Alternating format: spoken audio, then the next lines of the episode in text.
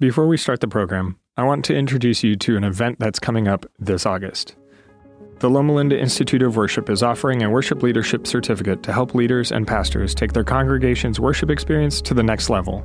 This August 9 through 12 event will include presenters Randy Roberts, Adriana Pereira, Nicholas Zork, Wayne Buckner, Richard Hickam, and more, and provide the opportunity to perform on stage with Steve Green and the Heritage Singers. Come sing, pray, write new music, share testimonies and resources, and grow together with like minded worship leaders from across the world. Go to lliw.net to register. At the end of today's service, we're going to view some pictures, some pictures of some very precious people, people who were members of our community of faith here at Loma Linda University Church. This past Monday was Memorial Day. Memorial Day is the holiday that we here in America celebrate as a day in remembrance of those who have given their lives in service to our country. Every year at LLUC, the Sabbath at the end of Memorial Day week, we have an in memory segment in our program. It's a time when we show the pictures of those who have gone to their rest in Jesus in the preceding year. Precious pictures. I have no question but that as you view those pictures, you'll feel a lump in your throat, stab in your heart, a tear on your cheek, because it will bring back memories and it will bring back grief.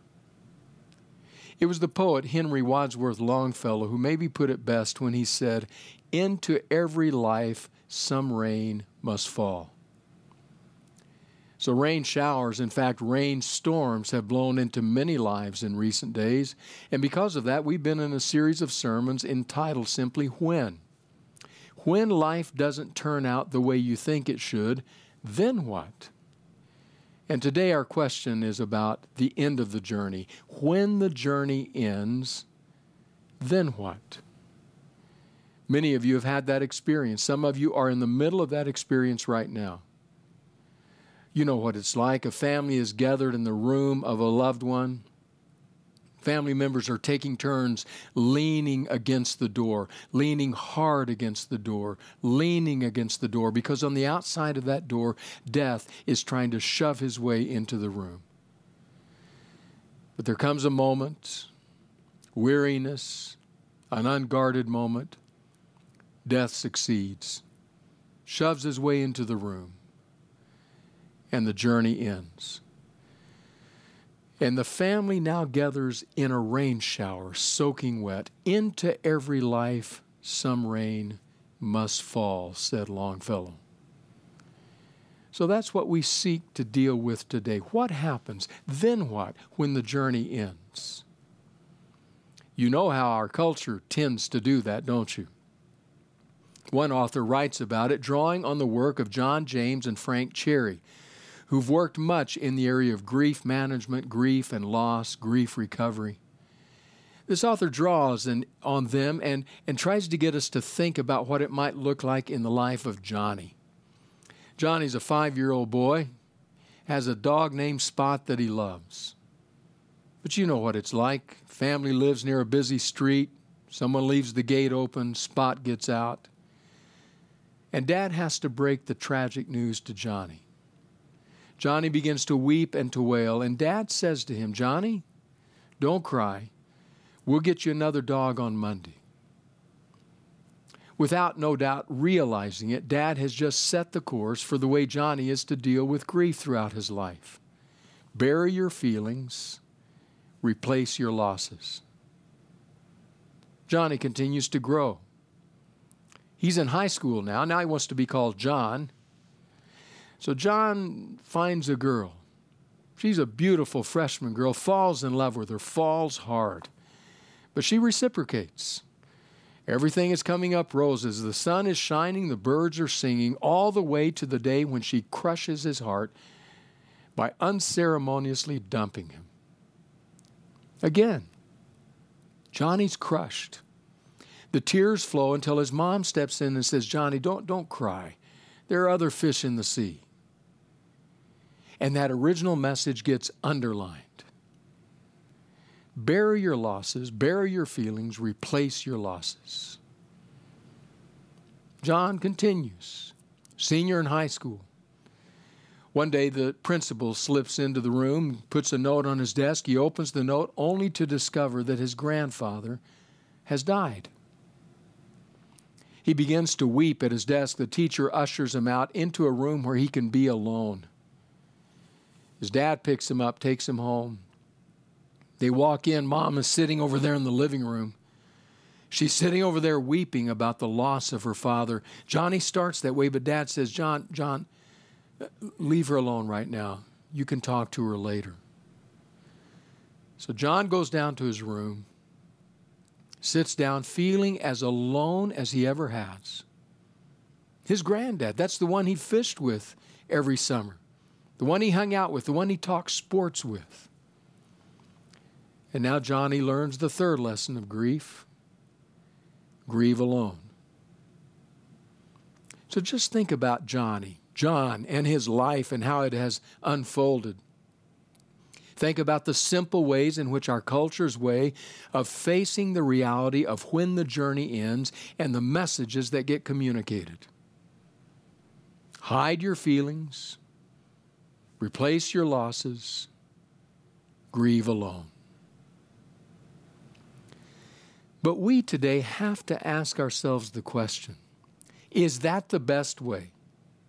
Is that the direction we should go? In fact, as disciples of Jesus, isn't there a better way? A different route? When the journey ends, then what? So today we turn to the writings of the apostle Paul. we turn to 2 Corinthians chapter 1, 2 Corinthians 1. We're going to read in this section about a profoundly difficult time, a profoundly sorrowful time that Paul has experienced. It's not just Paul, by the way, it's also Timothy, because in the opening verse of the epistle, Paul says, Paul, an apostle of Christ Jesus by the will of God, and Timothy, our brother. So, Paul is writing about something he has experienced, but something Timothy has experienced as well, profoundly difficult. And yet, in that difficulty, Paul found a way through. Now, what Paul writes here does not specifically have to do with death. It deals with challenges much larger and much broader than just one. But death does enter the picture in terms of how Paul felt. It was such a crushing burden. I want to suggest to you that in the section, the passage that we'll read today, Paul is making two basic statements. The first statement we're going to read that Paul is making is simply this I don't think I can make it. I don't think I can make it. Have you said those words? Have you felt those feelings? Have you hit that wall? I don't think I can make it, not through this. Well, listen to Paul 2 Corinthians chapter 1 starting with verse 8. he says, "We do not want you to be uninformed, brothers and sisters, about the troubles we experienced in the province of Asia. We were under great pressure, far beyond our ability to endure, so that we despaired of life itself. Indeed, we felt we had received the sentence of death. But this happened that we might not rely on ourselves, but on God who raises the dead. He has delivered us from such a deadly peril, and He will deliver us again. On Him we have set our hope that He will continue to deliver us as you help us by your prayers. Then many will give thanks on our behalf for the gracious favor granted us in answer to the prayers of many. Did you listen to what Paul said there? I don't think I can make it. In fact, did you catch the words of verse 8? Just again to underline what he says. He says, We were under great pressure, far beyond our ability to endure, so that we despaired of life itself. I don't think I can make it, Timothy. I don't think I can make it, Paul. And then he pushes it one step further in verse 9. We felt like we were under the sentence of death. Make no mistake about it. If you're feeling today like you can't make it, the pain is too deep, the challenge is too big, the future is too uncertain, if you find yourself saying, I don't think I can make it, squeeze in beside Paul and Timothy. That's where they were as well. In fact, New Testament scholar David Garland helps us understand the, the reality of what Paul is saying here in this passage with these words. These are Garland's words. The picture one gets from reading between the lines is that Paul has been exposed to so much suffering that he looks like death. His mission seemed to be filled with nothing but mishap. Where was the evidence of God's power? For some who evaluated him from a worldly perspective, Paul's unending suffering cast doubt on his apostolic power, and the shame that some attached to this travail subverted his authority in the church. He had suffered so much, says Garland, that he looked like death. No wonder he's saying, I don't think I can make it. Have you been to that place? Are you at that place now? Over the years, I've quoted any number of times from the Christian writer Philip Yancey. I've appreciated deeply his writing.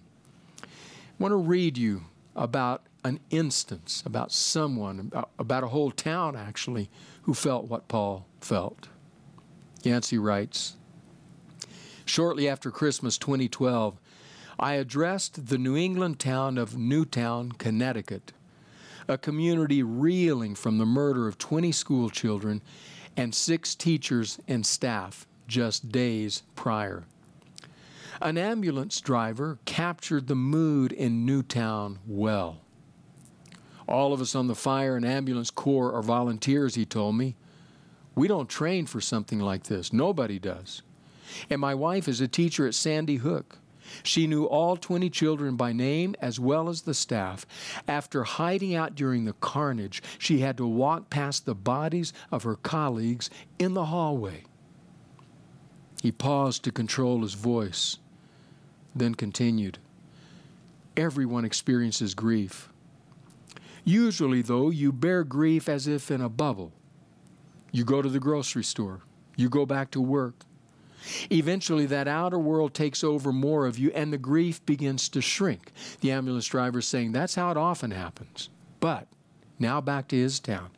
Here in Newtown, however, we go to the store and see memorials to the victims. We walk down the street and see markers on the porches of those who lost a child. It's like a bell jar has been placed over the town with all the oxygen pumped out. We can't breathe for the grief. We can't breathe for the grief. It's suffocating us. Sound familiar?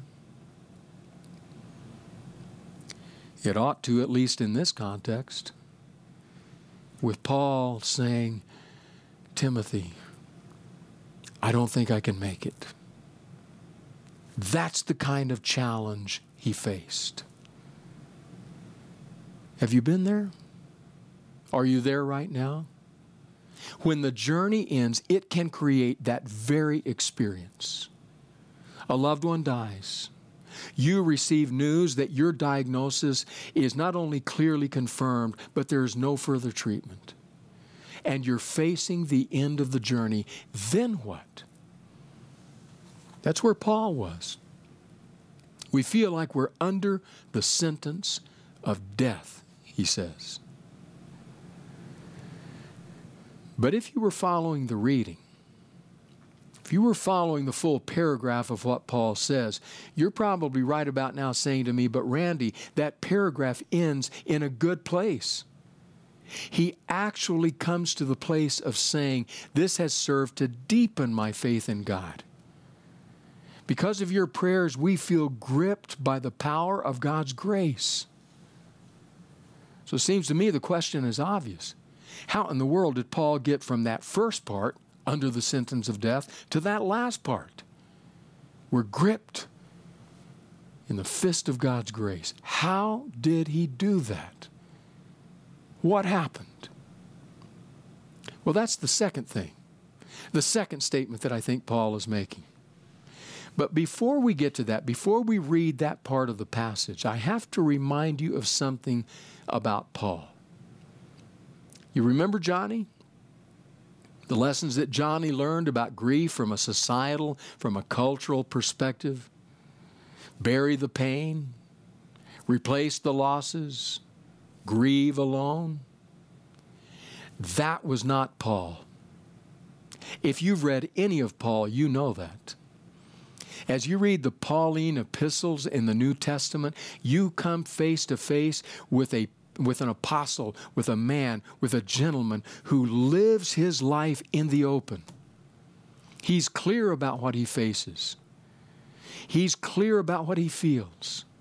In fact, sometimes his statements are so poignant that they call forth emotion within us of sympathy, of empathy, a desire to support him. This passage is an example. For someone who buries the pain and replaces the losses and grieves alone, they would never write a paragraph like he's just written. Describing his difficulty, his challenge, his suffering to the degree that he's saying, I don't think I can make it. Paul, no, he's open and clear in how he lives his life. And that opens the door for us.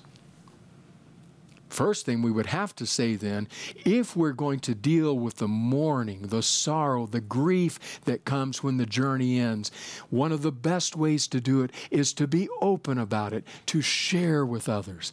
Because Paul's openness, Paul's sharing with others, open the door to the second reality in this passage, and that is the comfort of God. The comfort of God. It was the comfort of God that got Paul through. We're going to read about the comfort of God. It's actually in the section of the passage that comes just before what we've read. Now, I have to warn you, as we read this passage, you're going to hear the word comfort over and over and over again. In fact, you're going to hear it so many times, it almost becomes like a tongue twister. You have to be careful to sort through exactly what Paul is saying. In the original, either in the noun or in the verb form, the word comfort appears in these five verses 10 times. I don't think we have any question what Paul is talking about. I don't think there's any question as to what he's trying to underline. The comfort of God. So 2 Corinthians chapter 1, this time we start in verse 3. He's just beginning the epistle. Praise be to the God and Father of our Lord Jesus Christ, the Father of compassion and the God of all comfort, who comforts us in all our troubles so that we can comfort those in any trouble with the comfort we ourselves receive from God. For just as we share abundantly in the sufferings of Christ, so also our comfort abounds through Christ. If we are distressed, it is for your comfort and salvation if we are comforted, it is for your comfort, which produces in you patient endurance of the same sufferings we suffer. And our hope for you is firm, because we know that just as you share in our sufferings, so also you share in our comfort. The comfort of God. I love the way Paul begins this passage. Praise be to the God and Father of our Lord Jesus Christ. And then the names that he uses for God the Father of compassion and the God of all comfort. Some versions say the Father of mercies. It's the only place God is called that in Scripture. The Father of compassion, the God of all comfort. Is your heart broken today? God wants to comfort you. Does your journey feel like it's ending today? God wants to walk with you. Have you come to the end of the journey with a family member, a friend? God offers you His mercy. It is woven all through these verses. But I want you to notice something else, something specific. It's found in verse 4 here. Something that we can't afford to miss. Yes, God wants to comfort you. Yes, God wants to extend to you His mercy. Yes, God wants you to sense, to feel, to experience His compassion. Yes, that's all true.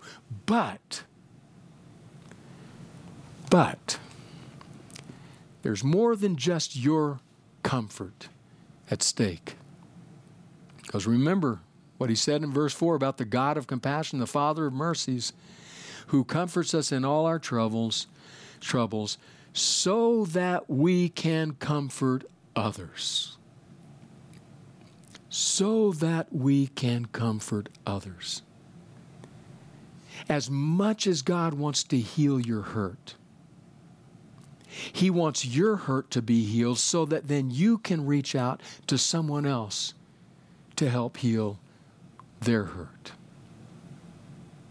There is this interweaving, this intermingling of comfort between people in the body of Christ. This is one of those one anothering passages that appear so frequently in the New Testament. Love one another, care for one another, encourage one another, forgive one another, and the list could go on. And in this context, the, you're supposed to comfort one another with the comfort that you have received from God. So I think what Paul is saying here, his first statement was, I don't think I can make it. His second statement is, when I don't think I can make it, I find the comfort of God in Christian community. When I don't think I can make it, I find the comfort of God in Christian community. Now, I can almost hear you asking me the question it's the obvious question to ask at a point like this. It's the question, how? Okay, Randy, if, if you're saying that Paul is saying that we can find the comfort of God in Christian community, how do we find that? How do we comfort one another? When the journey ends, when we seek to reach out to somebody who's mourning, how do we do that? Well, let me begin with just a couple of words about how not to do it. Maybe that's a good place to start. How not to do it. How not to comfort a grieving friend. Don't minimize the loss. It wasn't that bad. It'll be better tomorrow. Don't minimize. Don't lecture. Well, you see, this is what God wants to do with you, and this is don't lecture.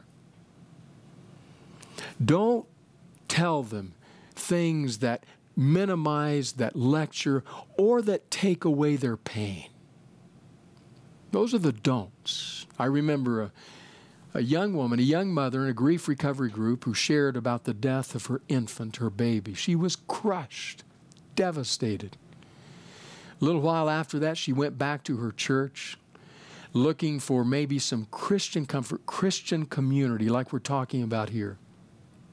She told our group that evening that while she was there, one of the dear sisters in the church reached out to her to give her some comfort and made this statement to her about her baby that had died. She said to this young mother, God just picked another flower for his bouquet. Okay, let me state the obvious. Don't do that. Do not do that. In fact, when that dear sister said that to that young mother, that young mother kindly replied to her, Well, then why didn't he pluck yours? I doubt that sister said that again. Don't lecture. Don't draw lessons from it. Don't minimize the pain. Don't do any of that. So then you say, okay, fine, I, I won't do that, but what exactly am I supposed to do? How can we share the comfort of God in Christian community? Well, I love an approach I ran across years ago by Doug Manning, who's written some on grief. Doug Manning developed what he called the 3H approach. You've heard of 4 H clubs? This is the 3H approach to grief hang around, hug them, and hush. Hang around, be present, hug them, assure them of your love, and hush. Let them talk.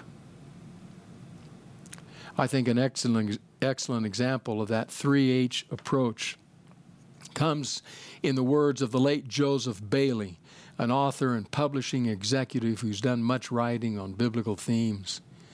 Listen to what Bayly wrote years ago about when the journey ends.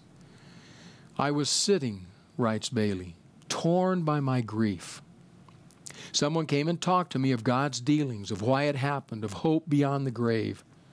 He talked constantly. He said things I knew were true.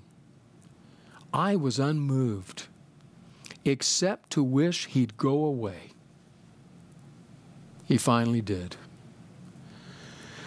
Another came and sat beside me. He didn't talk. He didn't ask leading questions. He just sat beside me for an hour and more, listened when I said something, answered briefly, prayed simply, left. I was moved. I was comforted. I hated to see him go. Christian community, right there. The 3H approach hang around, hug them, and hush. Paul is saying when it feels like you can't make it, you can find the comfort of God in true Christian community. Do it the way God did it. So, how did God do it? How did He do it in the life of Paul? In the lives of other biblical personalities? Well, you know the story. A baby was born in a manger. He became a teacher that walked the dusty pathways of Galilee. There was no great fanfare. There were no great lectures in the sense that we think of lectures. There was no condemnation. There was no minimizing of feelings. Instead, there was someone who walked with the lonely, who talked to the marginalized, who healed the hurting, who dried their tears. There was one who came and who just before he left said to his huddled group of fearful followers, I'm not going to leave you orphans. I'm not going to leave you alone. I will send you a comforter to be with you forever. You will not be alone. And that same comforter hovers over you, huddles within Christian community, still offering the comfort of God. It's true. That comforter often comes and goes unnoticed, like Jesus said, like the wind that whistles in and then wafts out. But the comforter is there. You may not fully recognize the comforter's presence until somehow, a bit mysteriously, you feel comfort in your soul. That's the way Jesus did it, the way God does it. And that comfort spreads as life touches life, as heart aligns with heart, as hands clasp, as people come together in Christ. I think of the story of Damien Spikewright I want to share it with you in his words. Damien writes When I was in high school, my father passed away rather suddenly. It was just two days before my high school graduation. what a time. At that time in my life, I was a baby Christian, immature and shallow. I was still drying off the baptistry waters. All I cared about was not going to hell. But then my dad died. I found myself in a place I'd never been before. I wanted to hear God speak. I wanted to know what He had to say about this situation, how He was going to get me and my family through this difficult time. You can hear His question, right? When the journey ends, then what? That's what He's asking. So I prayed, says Damien, and I waited for God to speak. Then came the day of the funeral. The church was packed. I sat on the front pew with my mother and two younger sisters. The Lutheran priest spoke, but I don't remember what he said. I continued to wait for God to say something. Then the service was over. It was the tradition of this church to have the family line up in the foyer. Everyone would file past us and offer words of condolence and encouragement. Tears were shed, hugs offered, and words were given. I don't remember what anybody said to me at that time. But I continued to wait for God to speak. Then I saw Kim O'Quinn. Kim was my age. We were in the youth group together. When she got to me, she didn't say a word. She had tears in her eyes. And she simply hugged me and walked off. But I heard God speak. It dawned on me. Just months before, I had attended another funeral the funeral for Kim O'Quinn's father. In that moment, she knew exactly what it meant to be me. If you want to hear God's voice in your life, says Damien, look no further than the one who knows exactly what it's like to be you. He knows what it is to be human. He knows what it is to suffer. He knows what it is to be rejected. He knows what it is to suffer. If you want to hear God's voice speak, Allow your soul to be quieted long enough so that you can hear the one who was in the beginning say to you, Draw near to me, and I'll draw near to you. That's the way Jesus comforts. So when the journey ends, then what? Are you at a place where you are feeling that, experiencing that, going through that right now? Are you at a place where you're saying, I can't do this, I can't get through this any longer? Then I would encourage you to listen to Paul. 2 Corinthians 1, listen to what Paul says. Because Paul is saying, when you get to the place where you say, I can't do it any longer, God offers you his comfort in Christian community.